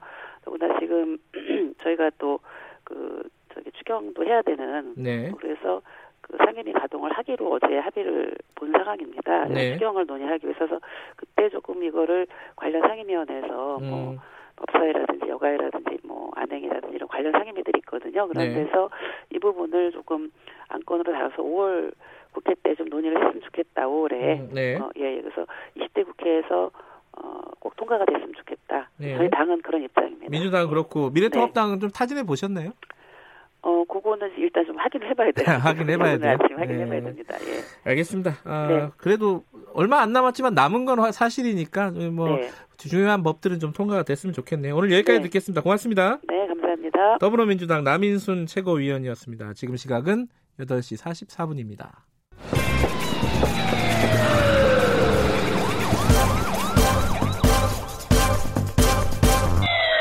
김경래 최강 시사.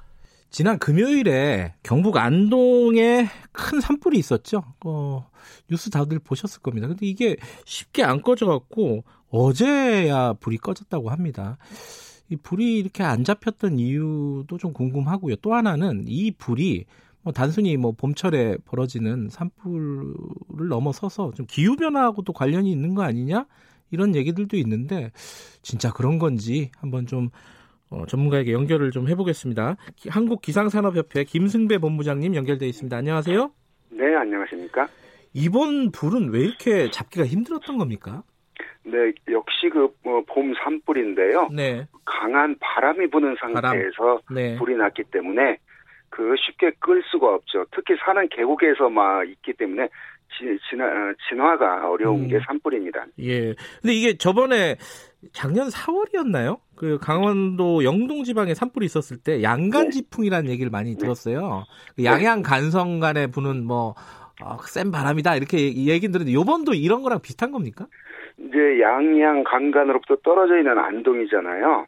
예. 그러니까 이 바람을 양간 지풍이라고 부르지는 않거든요. 네. 어, 역시 그 봄바람이 강하게 이 안동 지방에도 불었고요. 네. 양양 간성, 네. 또는 양양 강릉 그래서 음. 양강 지풍, 음. 양간 지풍 그러는데 보통 3월, 4월 무렵 그 이동성 고기압이 한반도 남쪽으로 내려가면 남고 북제형의 기압 배치가 되거든요. 네. 그렇게 되면 강원도 그 백두대간 쪽으로 서풍이 불고 네. 그러면 이, 이 바람이 산을 타고 넘어가면서 내려갈 때 네. 속도가 빨라지거든요. 아. 어, 그러면서 이 양간지풍이라고 하는 바람이 불면 제일 걱정되는 게 어, 산불입니다. 음. 과거에도 이 어, 봄바, 이 양간지풍이 불 때 고성 등지에서 큰 산불이 여러 차례 발생을 했습니다. 음. 봄철에 일어나는 어 뭐 뭐랄까 일반적인 바람인 거네요. 양간지풍 비슷한 거 이렇게 지형, 지형적으로 발생할 수밖에 없는 그죠? 네, 그렇습니다. 네. 네. 근데 요번에요. 그 가장 궁금한 거는 이제 불은 불길은 잡혔으니까요. 이런 네. 대규모 산불이 기후 변화랑 무슨 관련이 있느냐? 왜냐하면은 이게 호주에서도 큰 산불이 지금 잡히지도 않았죠 아직 호주권 잡혔나요? 아, 호주권은 완전히 잡혔죠. 아, 그 미국 거 미국 캘리포니아에서도 이제 불이 있었지 않습니까? 산불이. 그렇습니다. 대규모 네. 산불이. 이런 네. 것들이 좀 같은 원인에서 비롯된 거 아니냐라는 해석들도 있던데 어, 본부장님 보시기엔 어떻습니까? 네, 그렇습니다. 이렇게 그, 그 추운 동토인 그 시베리아, 러시아 네. 시베리아에서도 산불이 나고, 캘리포니아, 네. 아, 그 호주에서도 큰 산불이 났는데 네. 자, 이러한 원인은 기후 변화, 기후 변화가 어떻게 변하고 있냐면 네. 따뜻한 쪽으로 변하고 있거든요. 따뜻하게요? 예. 네, 기온이 높아지는 네. 지구 온난화라고 말하는데 네. 자 따뜻하고 건조한 기후로 변하면서 화재 위험이 점점 높아지고 있다는 얘기거든요. 음. 그래서 이 산불이 잦아지는 걸 아, 기후변화의 한 어, 단면이다 이렇게 말하는 이유이기도 합니다. 네. 기상 조, 조건과 산불 간에는 밀접한 관계가 있거든요. 네. 어, 어, 바람의 세기와 습도, 그 다음에 높은 기온, 뭐 이런 것들이 산불에 영향을 주고 있는데 네. 역시 그 대형 산불의 가장 큰 요인은 어, 강한 바람이 불 때 불이 발화돼서 퍼지는 것입니다. 네. 그러면 이게 그 뭐랄까요? 어, 이런 불들은 앞으로도 계속될 수밖에 없다. 이렇게 봐야 되나요? 그렇습니다. 그러니까 음. 아까 말씀드린 지구 온난화, 기후 변화가 예. 뭐, 뭐 어, 금방 멈추지는 않을 거거든요. 예. 기후 변화가 더 심화되고 더 광범위하게 어, 범위가 넓어질 것으로 전망을 하고 있거든요. 예. 그렇기 때문에 이 산불은 기상 조건과 밀접한 관계가 있다고 그랬잖아요. 예. 어, 높은 기온, 예. 어, 기, 어, 그, 이제 기온이 높으니까 많은 수증기들을 증발시키면서 네. 습도가 낮아지게 되고 어, 대지가 건조해지기 때문에 네. 어, 어떤 그 인간에 의한 실수 또는 호주 같은 넓은 지역에서는 자연 상태에서 어, 네. 어, 불이 발생하라는 자연 발화 이런 걸로 인해서 앞으로 기후 변화가 더 심해지면 심해지고 어, 식생이 메마르고 네. 이러기 때문에 산불이 잦아들 것으로 이제 보는 음. 거죠. 그런 산불이 잦은 거는 뭐 통계적으로도 확인이 되는 부분인가 보네요. 네, 그렇습니다. 음. 그 미국 그 항공 우주국인 나사가 네. 지난 20년간 위성 데이터를 사용해서 네. 화재를 연구한 결과 네. 어, 더 어, 빈번해졌다 이렇게 이제 분석이 음. 되거든요. 네. 특히 미국 같은 경우는 1985년에서 1999년에 비해서 네. 최근 2000년에서 2018년 매년 발생한 산불 횟수가 두 배 이상 늘어났거든요. 아, 두배 이상. 예. 네네. 그 2018년도 최악의 산불, 네. 2019년도에는 저 알래스카에서도 산불이 발생한 그런 어, 기록들이 있는데 네. 우리나라에서도 96년 4월에 발생한 그 고성 산불이 있었잖아요. 예. 2000년 4월에 역시 고성 등 5개 지역에서 발생한 동해안 음. 산불. 네. 2005년도 낙산대를 불태운 그 4월 양양 산불. 네. 작년에 4월 고성 속초 강릉 동해 음. 인제 지역에도 큰 산불이 났었죠. 그거에 대비해서 좀 어, 산불이나 이런 것들에 대한 대책들은 좀 다시 한번 좀 정비를 할 필요가 있겠네요. 그죠? 네, 그 봄철 되면은 이렇게 그 대기가 건조한 상태이기 때문에 네. 그 산림청은 이 봄만 되면 아주 비상이 걸리는데요. 원래도요. 예. 네, 그렇습니다. 그래서 어 그 자동차 타고 가다 담배꽁초 무심히 그 저 강원도 쪽 버린다거나 네. 이러면 어, 그날, 어, 대지가 어차피 마, 아, 건조한 상태가 4월 되면 유지가 네. 되니까 건조주의보가 대부분 내려져 있거든요. 이번 네. 안동 산불도 건조주의보가 내려져 있는 음. 상태에서 발생을 했는데 네. 그때 유난히 강하게 바람이 분다 그러면 산불 각별히 조심을 하는 수밖에 없습니다. 그렇군요. 그런데 이제 한 가지 이건 좀 무식한 질문이 될 수도 있는데 네네, 네네. 지구 온난화라 그랬고 아까 기후가 좀 따뜻해지고 건조해지는 경향을 가진다고 하셨잖아요. 네네네. 근데 지금 우리 봄이 됐는데 아직도 추워요. 네. 이게 뭐 네. 다시 겨울로 끈해 있는 사람들 많은데 이건 왜 그런 거예요? 네, 그 기후 변화의 한 그 뭐 이변이라고 말하는데요. 네. 주변을 에워싼 제트 기류가 약해지면서 네. 한기가 이 남쪽으로 내려오게 만드는 이제 그거 남쪽으로 얼마나 올, 어, 내려오는 강도가 약하냐 뭐 강하냐를 보는 북극 진동이라는 게 있는데 네. 지구가 따뜻해지면서 북극의 찬 공기가 남쪽으로 내려와 중위도 우리 한반도가 있는 중위도의 겨울은 오히려 더 춥게 지금 만드는 아. 어, 작용을 하고 있거든요. 네. 그런데 지난 겨울 어, 기억을 더듬어 보면 그렇게 어, 추운 겨울이 아니었어요. 어, 어 그러네요. 지난 겨울은 예. 어, 원래는 그렇게 이제 자주 내려왔는데 그런데 그 자주 내려오지 못한 북극의 찬 공기가 이 3월, 4월 봄철에 지금 자주 내려오고 있거든요. 아하. 그래서 지금 이 올 봄이 유난히 추운 봄이 음. 되고 있습니다. 네. 이, 이 봄은 지금 그 복숭아, 과일 나무들 지금 꽃을 막 피고 피울 시기인데 네. 이게 얼면 이제 또 올해 그 과일이 좀 흉작이 우려됩니다. 예. 아니 지금 좀 있으면 5월인데 네. 원래 제 기억에는 어린이날 꽤 더웠던 기억도 있거든요. 그렇습니다. 네. 근데 지금은 아침 저녁으로는 춥기도 하고 낮에도 그렇게 덥지 않아요.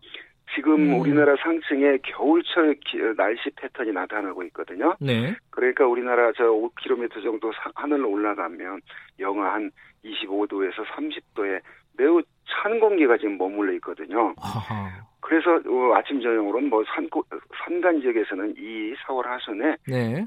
영하로 떨어지는 음. 얼음이 얼고 지금 이런 상태가 이례적으로 예. 이어지고 있는데 어, 지난 겨울은 그다지 춥지 않은 겨울을 보낸 반면에 네. 그 원인은 북극의 창고가 별로 내려오지 음. 않았거든요. 네. 어, 그런데 늦게 이 봄 돼서 내려오는데 이, 이러한 어떤 그 어, 현상들이 겨, 어, 날씨가 정확히 어떤 정형적인 형태에 나타나지 않는 이런 현상들이 네. 기후가 변해서 그렇다 이제 네. 이렇게 말하는 것이죠. 네. 그럼 언제까지 이런 뭐랄까요 추운 봄, 음. 어, 차가운 봄이 계속될까요? 네, 오늘이 4월 27일인데요. 예. 이 4월 말 그러니까 한 4월 30일 정도까지는 이 이러한 그 기상 조건이 이어질 것으로 음, 보입니다. 네. 이제 5월 초에 들어서서 네. 어 기온 낮 기온이 이제 20도 이상 올라가면 어, 약, 어, 더위를 느끼거든요. 음. 요즘 아침 기온이 서울도 10도를 넘어서지 못하거든요. 그렇죠. 예. 네, 이러한 조건들이 네. 좀 풀리는 게, 그러니까 상, 상, 북극에서 내려오는 찬 공기가 네. 이제 덜 내려오게 되는 시점이 한 4월 말쯤 음. 예상이 되고, 또 그때까지 계속 건조하니까 산불은 또 음. 위험한 상태고요. 예. 어, 5월 한 4일 이 정도 되면 이제 비가 내리기 시작해서 아. 화요일날 그만 기온이 이제 누그러지면 예. 이제 또 이제 날씨가 안 좋아지거든요. 예. 네, 그러면 비가 내리면 이제 이 산불이 좀 잦아들고 예. 땅이 좀 젖으면 산불 위험으로부터 좀 벗어나는데 예. 어, 역시 이제 여름이 되기 전까지는 예. 5월에도 어, 금방 비가 좀 하루 이틀 오더라도 예. 금방 다시 또 건조해지는 게 이 봄철의 음. 특징이기도 합니다. 그 마지막으로요. 어, 올 여름 음. 얼마나 더울지 이거 관심이 네. 많이 갑니다. 어, 얼마나 그, 덥습니까? 예. 지금이 이제 우리가 6, 7, 8 어, 여름이라고 하는데요. 네. 우리나라 한반도 여름 더위는 네. 어, 티벳 부근에 눈이 얼마나 봄철에 덮여 있느냐, 겨울에 네. 눈이 많이 와서 또 한반도 주변을 싸고 있는 바다 남쪽 바다의 해양성 고기압의 발달 여부, 예. 또 북극 대륙에서 어, 찬 공기 세력의 강도, 예. 그 주변 저희도 바닷물의 아, 예. 온도 여러 가지 현상이 다양한 요소가 작용을 하는데요. 예. 지금 현재 보면 지난 2018년에 우리나라 낮 최고 41도를 깼거든요. 네. 그, 그해 2018년 폭염 일수 예. 열대 일수 기록을 깼는데 현재 남쪽 해양성 기단의 발달이 좀 더디거든요. 네. 북쪽 찬 공기 세력 이런 여러 가지 바닷물의 온도 등을 보면 정확해진 어, 뭐그 쪽집게처럼 어, 예, 알겠습니다. 어렵지만 어, 그렇게 2018년보다 더 더운 여름은 아니 알겠습니다. 유보적으로 말씀해 주셨습니다. 그렇게 덥지는 않을 것으로 예상은 된다 지금까지. 아니, 보통의 여름인데. 보통의 여름. 알겠습니다. 여기까지 들어야 되겠습니다. 고맙습니다. 네, 고맙습니다. 김승배 본부장이었습니다. 오늘 여기까지입니다. 내일 돌아옵니다.